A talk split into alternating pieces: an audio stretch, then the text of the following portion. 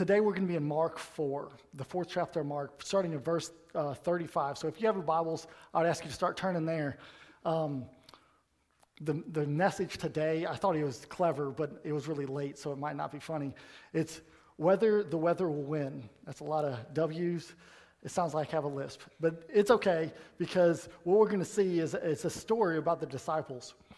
They're, always a, they're always an interesting study, right? You got Peter, who has a foot shaped mouth, and you have some of the other disciples, and you can always glean a lot just from the disciples. And that's what we're going to do today. But um, we're going to we're going to look at kind of the trying of our faith. Man, I, I've never been a boxer, but I will say that I heard something about boxing that I thought might could relate. They say like a boxer trains a whole bunch, and, and in their head they, they feel like super prepared, but you don't really know what a boxer has until he gets hit. And right after he gets hit, you figure out, dude, is this guy gonna is gonna stand up and go, or is it you know kind of is it fight or flee kind of thing, right? So we're to be talking a lot about weather and storms and stuff like that. So we got to, what I'm hoping today is that we can look at maybe the reasons for storms, some reactions for storms, and also some results that storms have in our life. So if you would, I'm going to read uh, Mark chapter 4, starting verse 35 through 41. I think the verses are on the screen. Follow along with me. We'll pray and get into our outline. So the same day, when the even was come, he saith unto them, Let us pass over unto the other side. And they went, uh, and, and when they had sent away the multitudes, they took him even as he was in the ship. And there was also with him little ships. And there arose a great storm of wind, and the waves beat into the ship, so that it was now full. The boat was now full. And when uh, and he was in the hinder part of the ship, asleep on the pillow, on a pillow. And they awoke him and said unto him, Master, carest thou not that we perish? And he arose and rebuked the wind and said unto the sea, Peace, be still. And the wind ceased, and there was a great calm. And he said unto them, Why are ye so fearful? How is it that ye have no faith? And they feared exceedingly, said uh, one to another, What manner of man is this, that even the wind and the seas obey him? So let's pray and we're going to get into it. Father, we do need you. Um, we just need you to teach. There's, there's nothing profitable in my flesh. There's, I'm at the point where I can humbly say to you that I'm weak. And I know, Father, that when we are weak, that you are strong. And, and I do believe and I claim your promise that that your grace is sufficient. And I pray that, that as we study this lesson, that you can show us what it means that, that, that your grace is sufficient, even through storms, no matter what trials and tribulations come in life, that, that, that Jesus is enough. And we can hold fast to his word because his word is true. Father, we love you and we, we want to honor you with this time. So I pray you just speak to your children. We stand in need to hear of you. Father, we love you. All these things we pray in Christ's name. Amen. So, the first point in our outline is whether the reason. Um, so, in the first uh, couple verses, and the same day the evening was come, and he saith unto them, Let us pass over to the other side. Um, there's, and, and you see here that if you kind of jump down to verse 37, there arose a great storm of winds, and the waves, waves beat into the ship, so it is now full. So the point is, and what we're going to study about, and, and I'm probably going to exhaust you with this word, is weather's going to come, storms are going to come.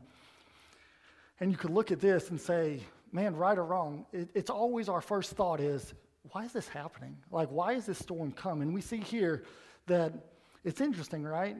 Because when storms comes, our first principle that we always grab is, man, what did I do wrong?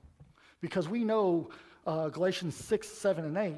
And uh, be not deceived, God is not mocked. So w- for whatsoever a man soweth, that shall um, that shall he also reap. But he soweth to his flesh shall reap uh, uh, to the flesh corruption, and he soweth unto the spirit shall reap uh, the spirit life everlasting. So we always we know that principle. It's the principle of sowing and reaping. No one would plant an apple seed and go, "All right, I planted an apple seed. I'm expecting oranges." Like that just doesn't even make sense to us, right? So it's, it's logical for us to assume that when something happens, these storms come and there's this, this great wind and waves, that we would say, oh my goodness, I must have done something wrong. But let's look at the location of the disciples. The disciples are in the boat, right? Their last thing they heard from, from Christ was, hey, we're going to the other side. So you would, you would think, like, well, what did they do wrong? Well, nothing, right? And you can even go back to like Jonah, right? Jonah was rebelling against God, and God sent a, a mighty storm. But what about the sailors in the boat? They didn't do anything wrong, right? So the disciples here are in the boat, they're in close proximity to, to Jesus, they're in submission of his last commandment. So the point we need to see out of this is as believers, this is where we should be desired to be. So our kind of our first point is, man, when storms come, man, are you in the boat with Jesus? Are you are you close to Jesus? Are you obeying his last commandment? Are you close enough to see and hear Christ? The key point that I have in our notes here is that trials and tribulations will occur in our life even when we are at the center of God's will. So the disciples aren't doing anything wrong, but there's still a storm. So this is this is that other half of that thing, right? So it's like if you go on a mission trip or something like that, you'll go on a mission trip and all these things are happening. I remember this in Kenya very well. I'm thinking, there's what is the deal? Like, why would why would God not want us to get to Kenya? But but man, this is this is when this message hit me. God wants you to get there, but He's also, man, He allows storms in your life for a reason, and and that's where we go back to. The reason can be good and bad, and that's what we're going to study today. Is as we examine our life, we need to know that is this storm because of the Galatians six principle, or is it the Matthew four? Is, is God allowing this storm to try our faith while we're in obedience? Or is what we're doing like, hey, you made those choices, you have to walk in those choices, right? So, um, as a believer, I know the temptation is to always think because of our closeness to Christ, we would never experience trials and tribulation. It's that, oh, once I become a Christian, everything works out. And we know, like, if you walked with the Lord for any length of time, that's not true. I mean, but it's interesting though, because even in God's will, if you study in discipleship, God, God expresses his will um, in seven things. God wants you to know his will. So in the Bible, if you just look God's will for your life, and seven things. It's, it's the same seven things for every believer, right? And this is what I thought was interesting. One of those seven things is to suffer. So God, you can be suffering in the, in the middle of God's will. That's just, that's how he designed it. And the other thing that I think we need to grab while we're here is it's not if, but when the storms come in our life. It's a little comforting to me, knowing as a Christian, that there's no way that you can avoid or outrun every storm that's going to happen. So it's more, don't think escape strategy or avoidance. Think, well, I just got to learn how to trust God, right? So, so as these reasons kind of play out, we, we got to ask ourselves are we running from the, the storms that God uh, puts in our life? And the other one is like, isn't it crazy? Like, we know that there's trials and tribulations in life. There's, there's, as a believer, there's certain things that are coming into our life. It's, it's also strange to think that this would never happen. It's like when, you, when you're like, hey, man, is there anything I can pray for you? Nope. I'm like, man, how did that work out in your life? Like, there's always, I'm a needy guy, I guess, because there's always something to pray for in my life. And it's like, is there really no storms in your life? And I'm like, buckle up, homeboy. Like, you're, you're, you're going to get it here in a second because if there's not a storm in your life, and we'll see, we'll see the, the, the fruit of a storm later. But man, God uses storms. So as we, as we look at, we know the storms are going to come right or wrong. There's, there's two things I want us to grab out of this that we can look at the contents of the storm so we can get a little more practical on how to deal with storms in our life. Um, the first one is understanding and surviving the winds of wind. uh, so the wind, wind, wind, okay, this is going to be tough for me. Uh, when winds come, mm. wind is going to come in your life. All right, I got it. This little wind that happened scared seasoned fishermen. The, remember the people in the boat, man. These, these weren't a group of engineers. Like, you can scare engineers. Like, that's easy. what what's a group of engineers good for? There's no end to that joke. I can't think of anything. But thank you. Thank you. Thank y'all. Okay. I, I need y'all. I need y'all today. Okay. So, uh, so you imagine a, a, group of engineers in a boat. They're, they're wetting themselves, maybe not with water. Wind comes. Yeah, that's, that's a bad deal. But seasoned fishermen, like world's deadliest catch kind of stuff, a little wind comes, and they're like, I got this. This, this and, but these fishermen, the, the deadliest catch fishermen, are going, Ooh, hold on, what's going on here? So the way I picture it is imagine driving down a car at 70 miles an hour and sticking your head out the window. It's hard to breathe, man. So think when winds of life come, it's going to wind will try to make you force the direction or change your path. Like these are what happens when storms in life come, man. These these winds that are contrary are going to try to force and move us out of the position that we want to go it's always hard going against the wind. Have y'all ever, like, I went to like this NASCAR track, and if you went opposite of the way the NASCARs are, are like driving, the amount of the sheer wind of uh, like that forms a wall, when you're walking, it hits you in the chest and it, it's just super hard. So, like, when storms of life come, there's going to be things that just obstruct your path. So, what do we need from this? Um, our takeaway should be we need to mature and grow in Christ so we aren't taken by the winds of doctrine. Okay, you need to see this. Ephesians 4:14, check this out. That we be henceforth no more children, tossed to and fro, carried about with every wind of doctrine by, the, the, by the sleight of men and cunning craftiness whereby they lie in wait to de- deceive. So God's word says that there's a wind that will toss you to and fro and that you can be carried about with. This is the wind of the storms of life that we have to be aware of. This is the wind that, that we need to mature because look, it says that, that be henceforth no more children. Children get t- carried by every wind of doctrine. So, man, this is a call for us to mature. I love Colossians 2 7. It says, rooted and built up in him, established in the faith as ye have been taught, abounding therein with thanksgiving. Man, what a call. We need to be rooted. Think of a tree, a little tiny tree, man, it, it, it's subject to wind really easily. Man, you, you get something that has deep roots, not a little bit of wind is going to move that thing, right? But what are you going to be rooted in?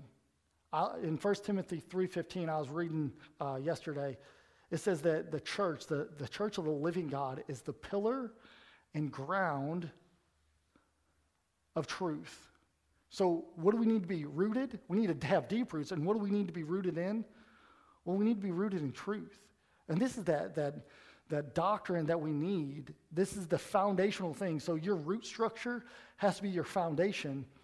And this is why, man, we can't sacrifice doctrine. We can never sacrifice doctrine. Um, and, and Doctrine, I'll, I'll, i wrote like this in my notes. See if you can catch this. Doctrine drives our devotion. Our devotion gets us in motion. So, what you believe about the Bible will determine how devoted you are to it. I'll tell you, one time God worked this out in my life. When I, when I, when I said, This Bible is the Word of God, if God was here, these are the words He would say to me, these exact words. Man, God got a hold of me by my heart because the doctrine that I had was the doctrine of preservation. I believed I had a Bible. When God worked that out in my life, it changed my devotion. Man, you didn't have to, you didn't have to like shake me to read my Bible. No, man, I want to get in that because I, my doctrine changed, my devotion followed, and then guess what? My action followed that. So you'll live out what you believe. Doctrine, that is why doctrine is so foundational. All right, let's keep moving in our notes. Understanding and surviving the winds, win of waves. It's not if waves come, it's when. Um, have you ever been on, on the ocean on a rough day? No? Yes? Anybody? Anybody go to the ocean ever? Just one time? Have you ever been uh, like, have you ever seen the flag and think, oh, they're not really, they're just making that stuff up? Um, Jay's gonna love this because I probably haven't told him this story, and I have like a whole bunch of random weird stories.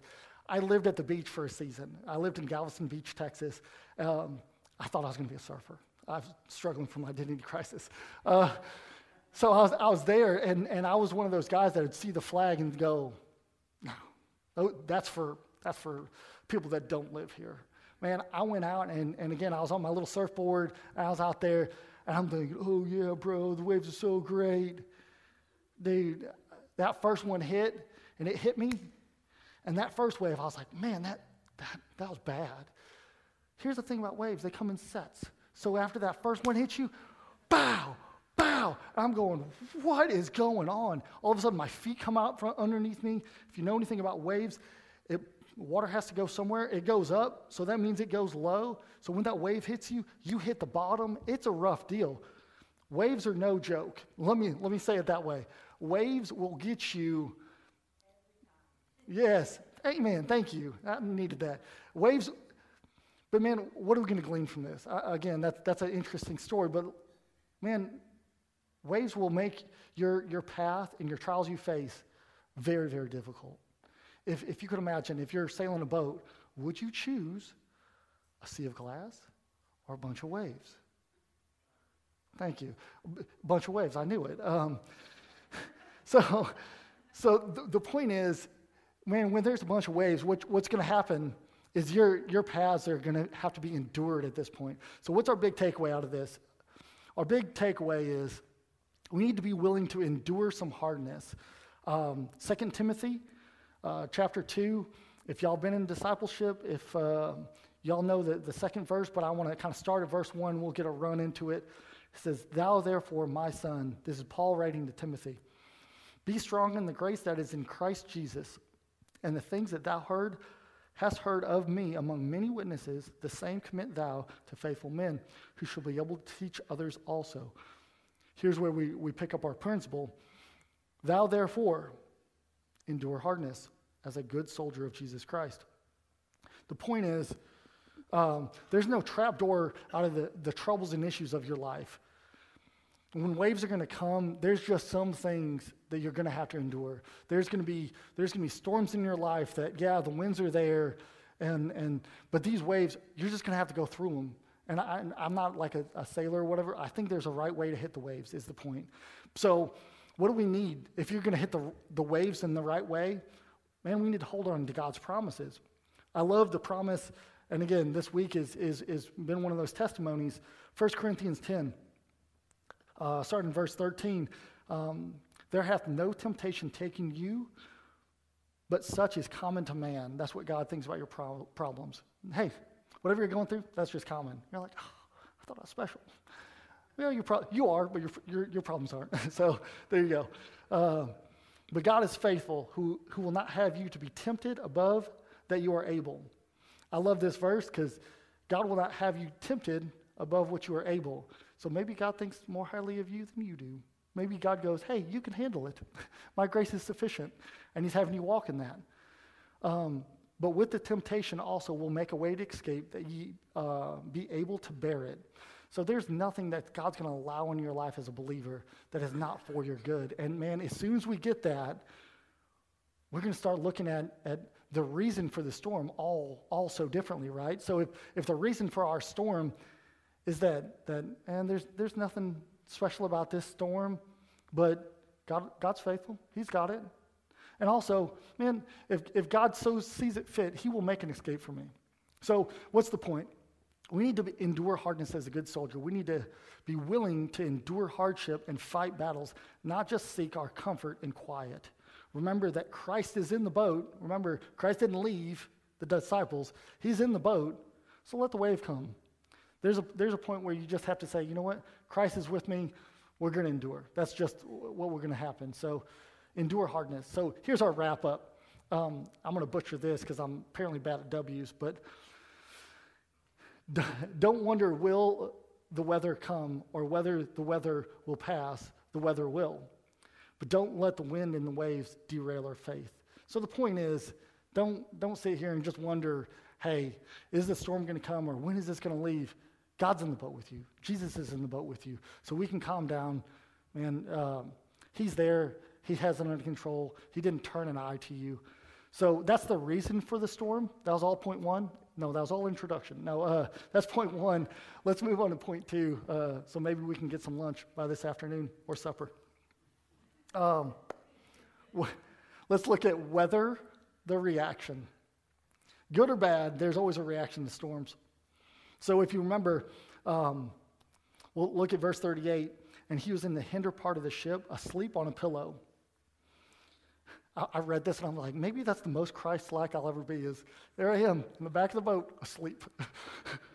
uh, I'm, I'm, sorry, that was, that was probably not edifying. So he, Jesus, was in the hinder part of the ship, asleep on a pillow.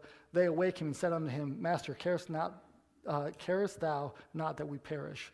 So the point is this trials are always going to get a response in our life, right? There's, there's good responses. Check out uh, Hebrews 11. Uh, this is, I didn't come up with this name, I'm not that clever, um, but it's called the, the Hall of Faith.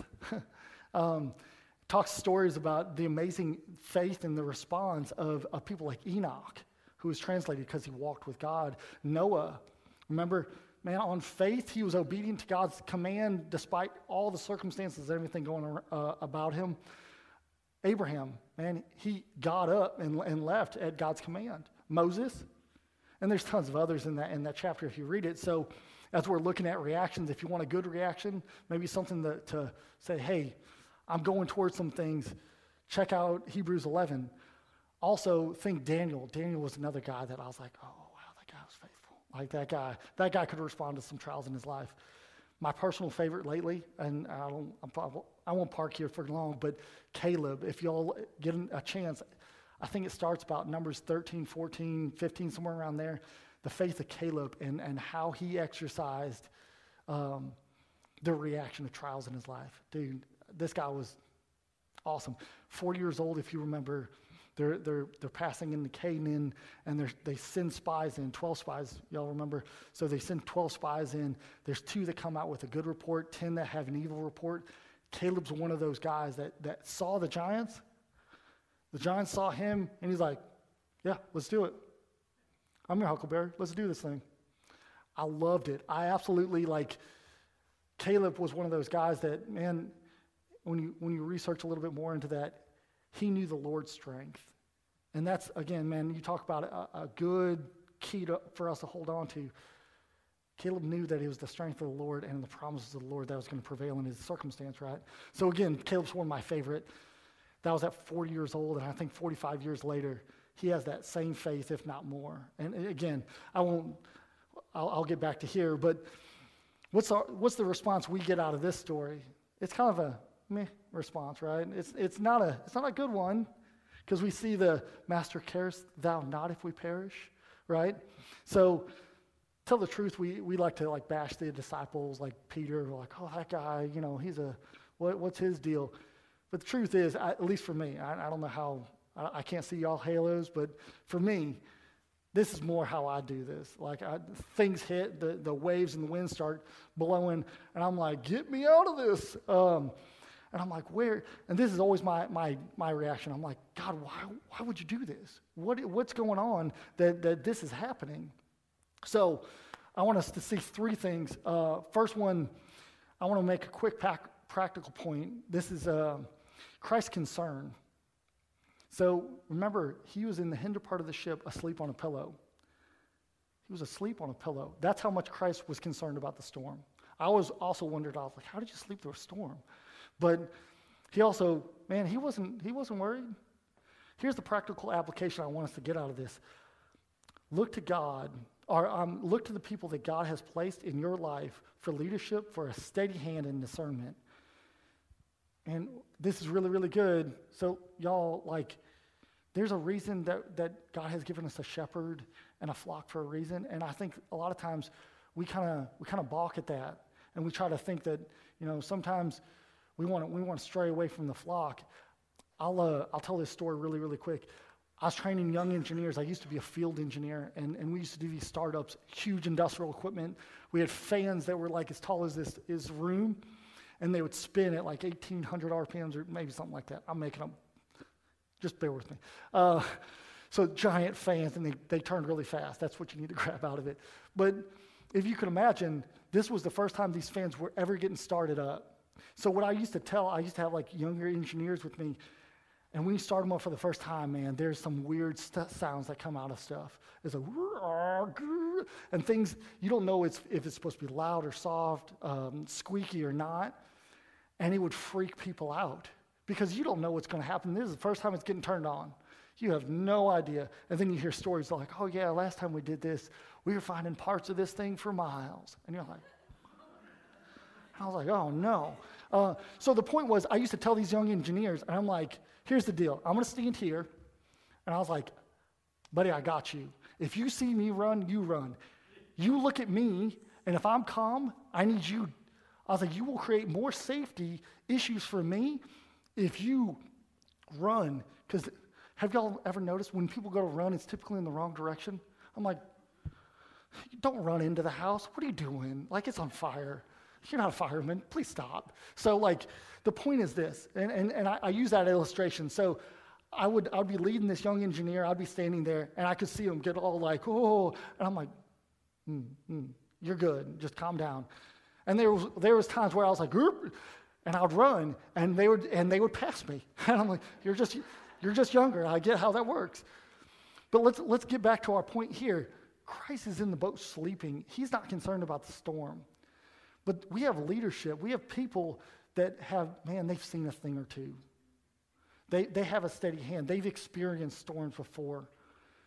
God give us a, a, a, our, straw, our strength is actually in our flock. In a multitude, I love Proverbs. It says, in a multitude of counselor, there's safety.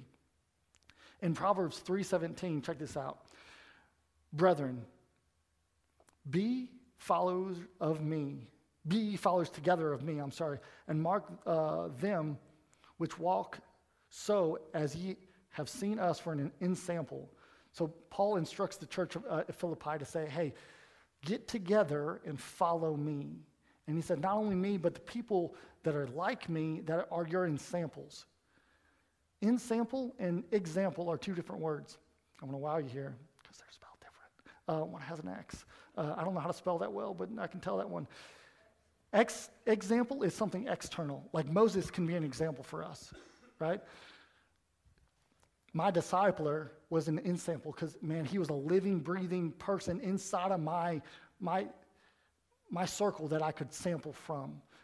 Example is outside, ensample is inside. But the point is, in a practical consideration, you gotta, you got to consider Jesus is your example. He's laying in the boat sleeping. He's not concerned, and they're freaking out. So you, don't, you want to make sure that you're not that person that's acting outside of, of how your leadership is discerning and, and, and doing that. So again, that's just a practical point. I feel like we're, we're, we're only about halfway through point two, and we need to start hurrying up. Y'all need to listen a little bit faster and get your crayons going. We need to get these blanks, man. Uh, this is on you, not on me. Uh, all right, let's look. The storms drew the disciples to Jesus. This is what storms do, man. They, they draw you to the place where, man, we, we don't got this. It says, they awake him and said unto him. I always I wonder how long this tarried, right? Uh, so Jesus is in the boat sleeping. How long do these experienced fishermen try to figure it out in their flesh, like, oh, no, no, it, it, let's try to row this way. No, let's try to row this way. Uh, you don't got it. And, and I know me, I'm like that same way. I'm like that, I got it, I got it, I got it, until I don't got it. And I'm like, oh, no, I don't got this. So the, here's, the, here's the key question When do you go for the Lord for help? When you're clearly over your head, or do you go, to, go for His guidance and example early and often? You don't have to get to the point where, where a storm is coming and it has to get so bad that then you go to Jesus. You can just go to him early. So let's go to, we'll keep moving. Disciples' reaction.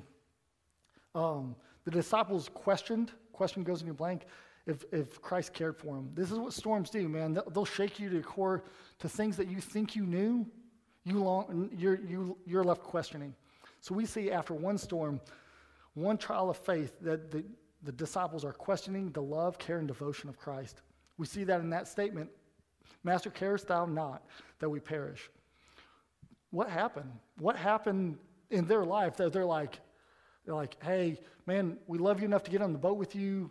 but all of a sudden it's like something happened and, well, they lost their focus. All of a sudden their focus was on, on their circumstance and it wasn't on uh, what the word said. So remember in verse 35, Jesus saying to the disciples, Let us pass over unto the other side.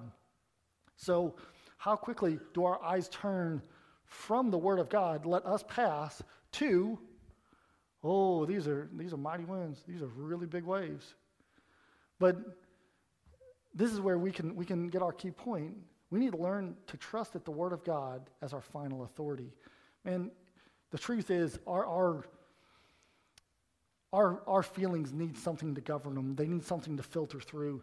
And, and the Word of God is just that.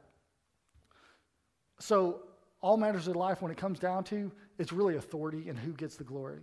So, where does your final authority lie? Is it in you or is it with Christ? How does the Word of God have final authority in your life? Is it, I'll believe it as long as it agrees with me, or, or as long as I can see a logical end?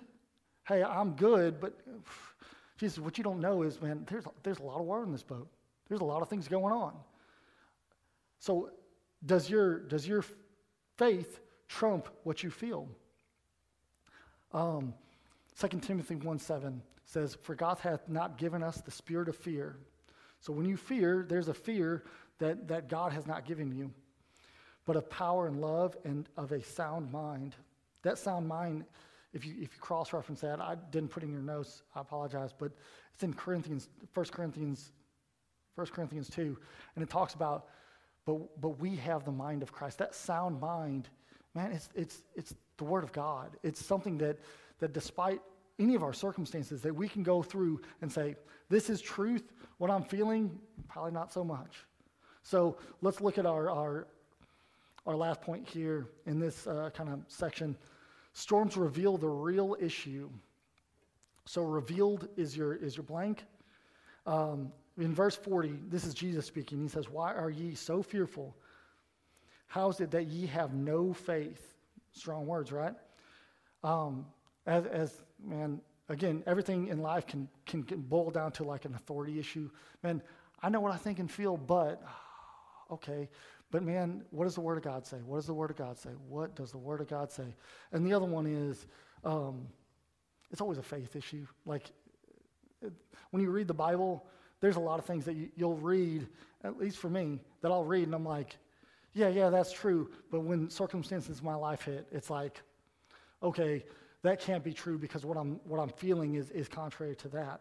So, who, here's the question Who or what is your faith in? So, uh, if you have your Bibles, be turning to Joshua 3. Um, I want us to, I want us to grab something. Um, remember that this boat was starting to get filled up with water, right? So, so now, if you're standing in the boat, what you're standing in is water. I, uh, this is the question I was asking my, myself.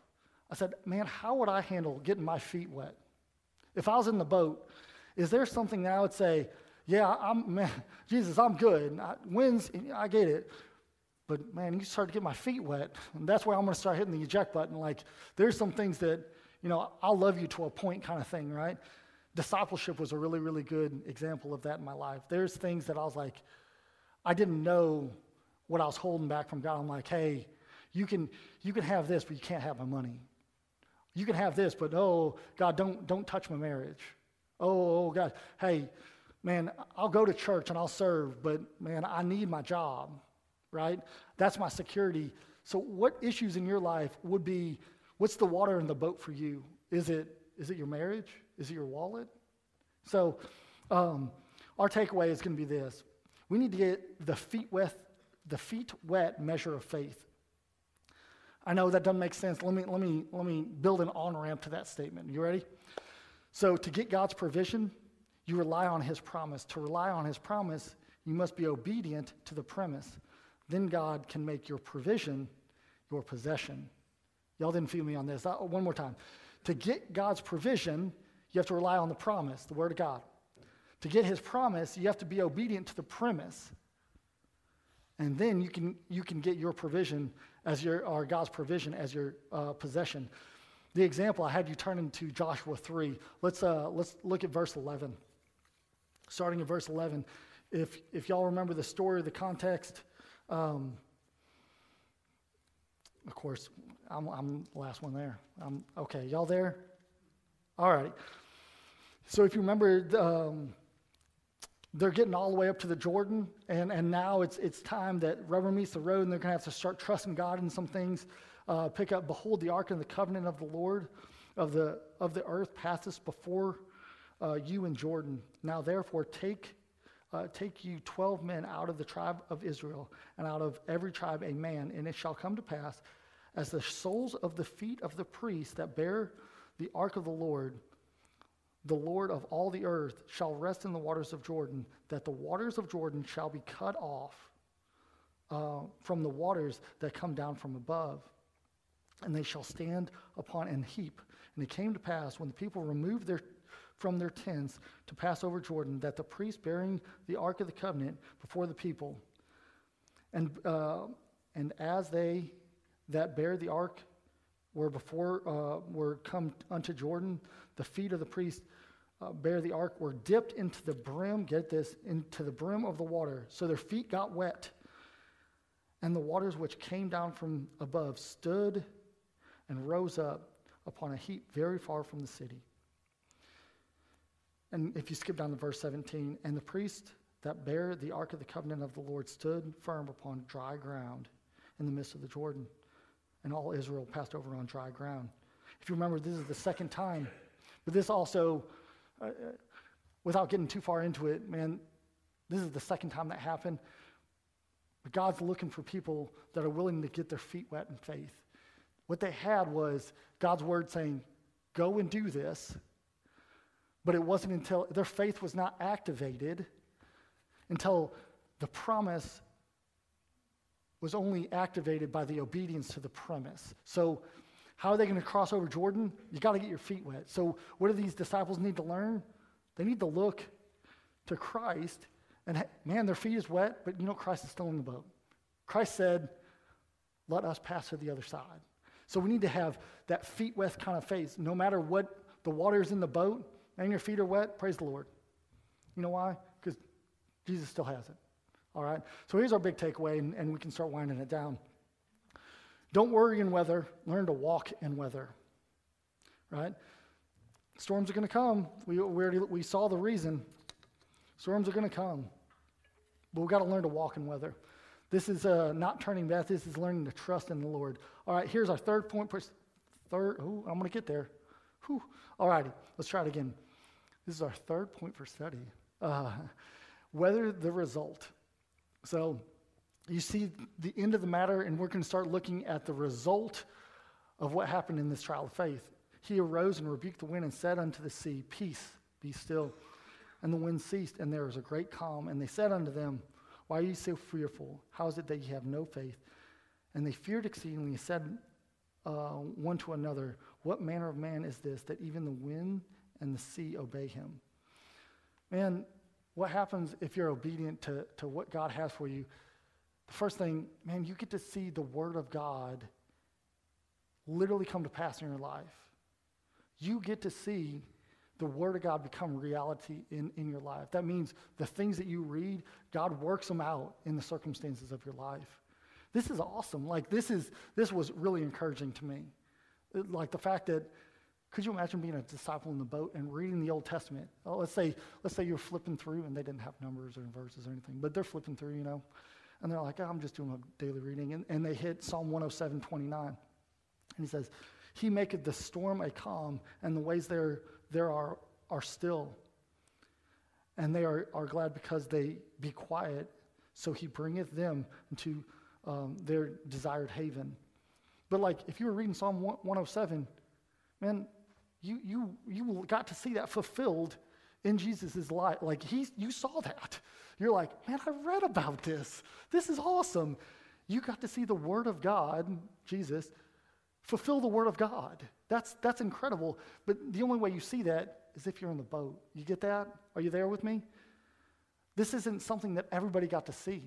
This is something that, that only the disciples in the boat got to see. So, man, you, you got to stay close to Christ to see God, God didn't calm the seas every time he met people. He wasn't like, oh, hey, nice to meet you. You want to see the seas, get calmed? No, like it was only for those people that were in the boat. Second thing, Christ was revealed in a new way. This revealed the deity of Christ. And in Psalm 65, starting verse 5, by terrible things and righteousness wilt thou answer us, O God of our salvation. And if you if you skip on down, so it's it's God who is answering, and, and you find out what God does. And you go down to verse 7, it says, Which stilleth the noise of the sea and the noise of their waves and the tumult of the people. Man, you get to see that the Lord, capital L O R D, get do things like he's like, hey, I'm gonna do these things. Well, the disciples could have saw that and go, wow. And they asked the question, what manner of man is this? That's God. That's who that is. So you get to see the deity of Christ at work if you're in the boat. Again, um, this is why discipleship is more than lessons, but allowing the Word of God to transform your mind, that the results can uh, change your life. This is, this is why, man, when you sit across the table from a guy, it's the Word of God that does the work.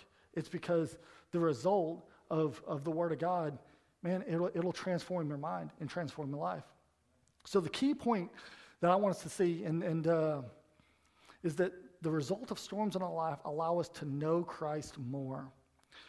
And, and this, uh, I think, is discipleship conference one, uh, either last year or this year or whatever. But man, this, this hit me like a ton of bricks. Um, so Philippians 3.10, uh, Paul speaking, says, that I may know him in the power of his resurrection and the fellowship of his sufferings, being made conformable unto his death. Man, there's just something to know Christ on a level of going through sufferings. Like, if you want to know how to be more godly and stuff like that, why don't you suffer godly like Christ did and lay down your life in obedience like he did?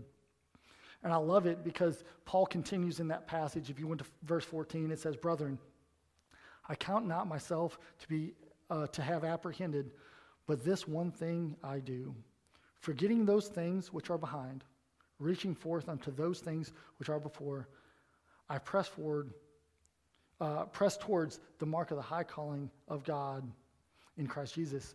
So, man, Paul says, because of my sufferings, I have a deeper relationship with Christ. There's some people, and I just wonder that every time suffering hits, man, they're just, they're looking to avoid the storm. And what God intends is, I want, I want you to understand your Lord and Savior more. I want you to be in the fellowship of his sufferings.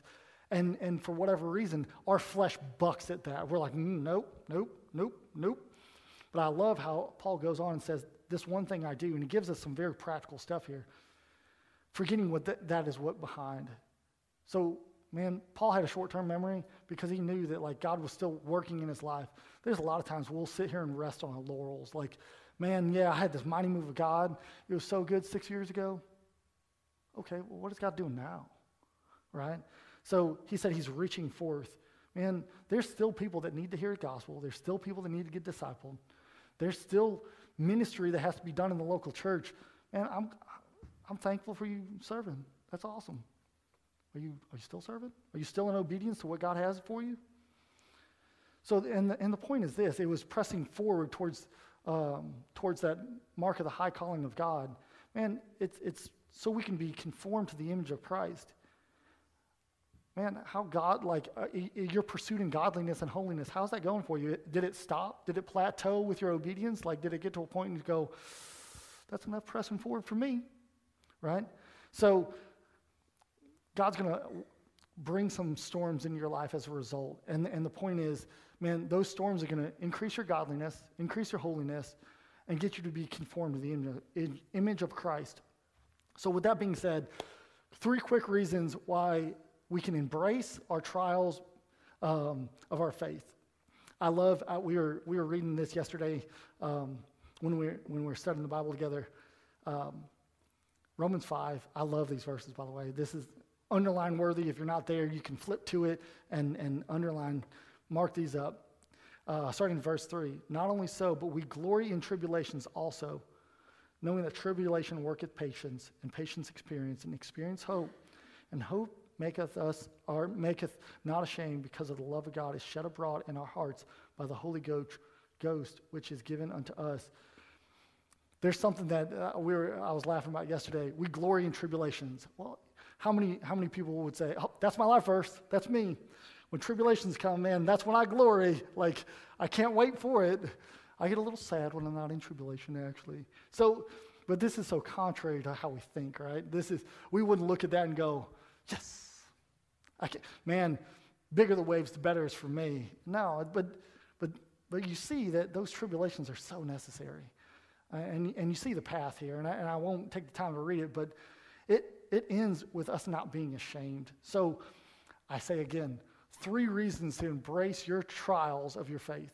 So why, why embrace trials? Well, one, because you're not ashamed. And we see that in, in 1 Peter 2. Trials will make us acceptable for God when we endure the trials with patience. So we need patience if we're going to endure trials. If you don't have, uh, heard this, don't pray for patience, you right? Well, it makes us acceptable. So uh, you can pray for it all you want, I think. Um, 1 Peter 2, 19 through 21. For this is thankworthy if a man for conscience towards God endure grief, suffering wrongfully. Again, your key there is suffering wrongfully, not, not because of some bad choices. For what glory is it if, when we are buffeted for your faults, ye shall take it patiently? And here's the point. But if, when you do well and suffer for it, uh, ye take it patiently, this is acceptable with God. So, and the example here, if you keep reading, is the example is Christ suffered for us. But the point is, man, when you suffer some things and you don't quickly lose your mind and lose your, your, your wits about you, what you do is, is you develop patience and godliness, and that's acceptable to God. God, God wants that for you in your, in your life. Second one, trials will have a per- perfecting or maturing work in our lives at, when we endure um, trials. Let's, uh, let's look at 1 Peter 5.10. But the grace of, uh, the God of all grace, who hath called us unto his eternal glory by Jesus Christ, Christ Jesus, I'm sorry, um, after that ye suffered a while, make you perfect, established, strengthen, and settle you. So the point there is, is man, after you suffer a, a bit, you get mature or perfect, and uh, you get established, and you get strength, and you get settled. So, man, okay, let's let's run that list backward. Are you unsettled? Are you are you feeling weak? Are you unestablished? Are you immature? Pray for trials. there you go. Um, so it, again, if, if, you want, if you want to be perfect and mature, and you're not going to do that without the storms and circumstances that God's going to take you through. Last one, we're done. Um, trials will bring praise, honor, and glory to our Father when we uh, have trials of our faith. 1 Peter 1 7, um, the trial of your faith being much more precious than gold that perish, perisheth, um, though it be tried by, with fire, might be found unto praise honor and glory at the appearing of Jesus Christ. The point is, um, man, you want a really, really solid testimony at work. You can, you can always kind of discern when, when things go a little sideways in someone's life, how they respond. Man, a strong believer won't give up the praise, honor, and glory that's due Jesus Christ in the midst of a trial. And by the way, this will get noticed at work. People will look at it and be like, that guy's weird. And, and for a good way, maybe. You know, hey, that guy, that guy doesn't respond the way everybody else has responded. And they might, they might give you a question like, hey, what's different about you? And to that, I'd say, man, Jesus Christ. Be ready every how, how to answer every man, right? So that's all I had. That's, that's our outline. So I'd ask you to just consider some things as we as kind of work to a close here. We saw reasons. Man, is God right now working in your life? Is he putting weather in your life? So I'd ask you, man, what is that weather a result of? Is it, is it because of your choices? The Galatians 6, are you, are you reaping what you're sowing? Or is, is God trying to work a more perfect work in you that you might be mature and acceptable in praise, honor, and glory? And how are you responding to that? What's your reaction to that? Are you, are you, you know, biting at your nails? Are you worried? Are you stressed? Well, Christ is right there with you. So, and the other one is like, while this is going on, like, are you now, are you ceasing to pray and read your Bible? Lastly, the results. Man, how are we responding? Are we responding with faith in the Word of God over fear? Is there, could we, could we look at this list of, of the reasons why our faith gets tried and we go, yeah, I have examples in my life of, of when my trials have made me acceptable because of patience before God? What about, I, I know I'm not the same maturity as I was years ago because God, because God has grown me through trials. So I'd ask you today, um, you know, how does this hit you? Are you, are you one of those people that, you know, uh, you know, is your, is your general mindset is I'm, I'm trying to get this as comfortable, like is everything, you know, oh, storms and trials and tribulations.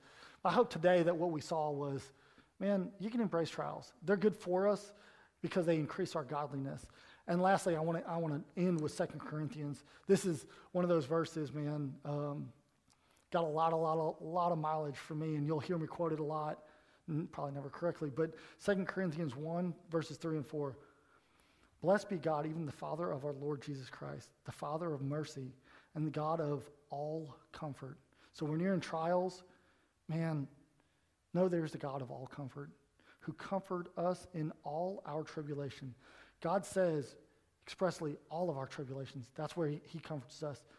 But it's not to the end that we receive comfort in and of itself. Again, Trials have a perfecting work. They have, they have something that God wants to do through us. Catch the last part of this verse that we may be able to comfort them which are in any trouble by the comfort wherewith we ourselves are comforted of God. So, and whatever you're going through, I, have seen this play out in my life, my wife's life. Man, you're going to go through stuff and you're going to go, what does God have for me in this trial? Man, sometimes it's because God wants to use you to minister to someone else. So um, I would say embrace it because you know what? You'll never look more like the, the person of Jesus Christ and be conformed to his image without suffering because, you know, Christ suffered. So heads, eyes, bows closed. Let's close this in a word of prayer.